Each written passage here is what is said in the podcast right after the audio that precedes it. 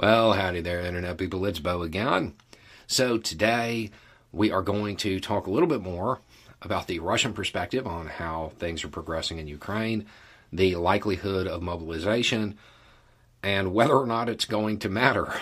Because shortly after I released the video last night on the Russian analysis, a little bit more information came out from a pretty unique source, and I found it entertaining, to say the least. So there is a Russian company called Wagner, and this is really an umbrella company. It's not a formal company as many might picture it. It's a lot of cover companies and stuff like that, all blended together. The overall name is Wagner. They have a Telegram channel. This is what went out on it. There will be mobilization, or we will lose the war. To defeat Ukraine, 600 to 800,000 people are needed.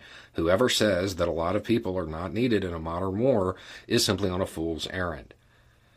Whatever high-precision weapons there are, the infantry still has to take and hold the ground. So right now, Wagner, which is their private military company, and that also kind of doubles as their special operations groups, they have caught up to what was discussed on this channel on March 9th. March 9th, I said they needed 800,000 troops because it's the math. That's how many you need for a country with the population of Ukraine. So they have finally caught up to the correct math.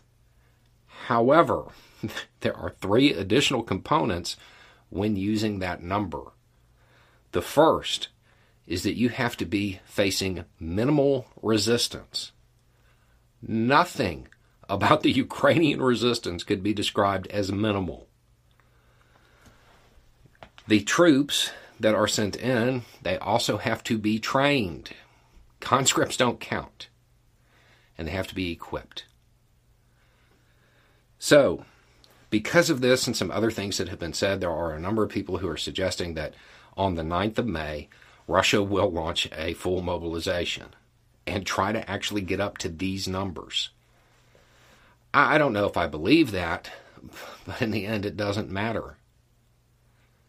If they were to pour in that many conscripts, yeah, it would make the fighting worse, but it still doesn't give them a victory because they're not trained. They're not trained to the level they need to be at. Aside from that, they won't be equipped. Russia is having trouble supplying the troops that are there right now. You have reservists who are showing up now carrying weapons from World War II. They're not going to be able to kit them out the way they need to be to run an occupation. Aside from that, they have to be able to maintain this for an extended period. They don't have the money. They don't have the money, they don't have the equipment, they don't have the training, even if they were to mobilize and bring in a bunch of conscripts. I would point out that there are some people who are talking about their demographics saying that even that part is super unlikely. At this point, you're finally getting inside Russia, you are getting those who are pointing out that it might be too costly to continue. It's not about winning the battles. From Ukraine's point of view, they don't have to win the battles.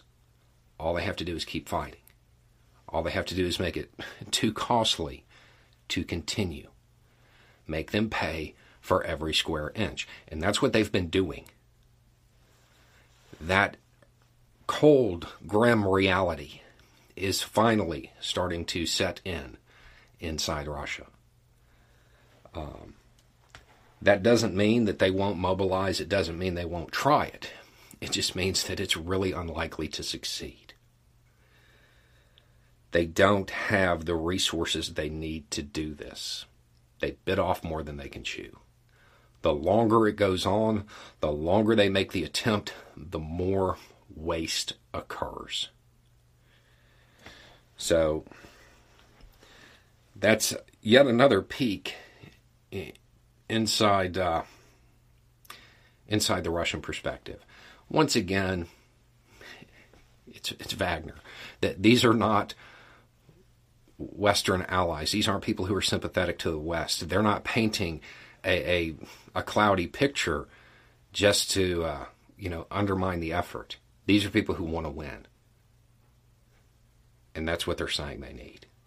And even if they were to get it, it probably won't matter. Anyway, it's just a thought. Y'all have a good day.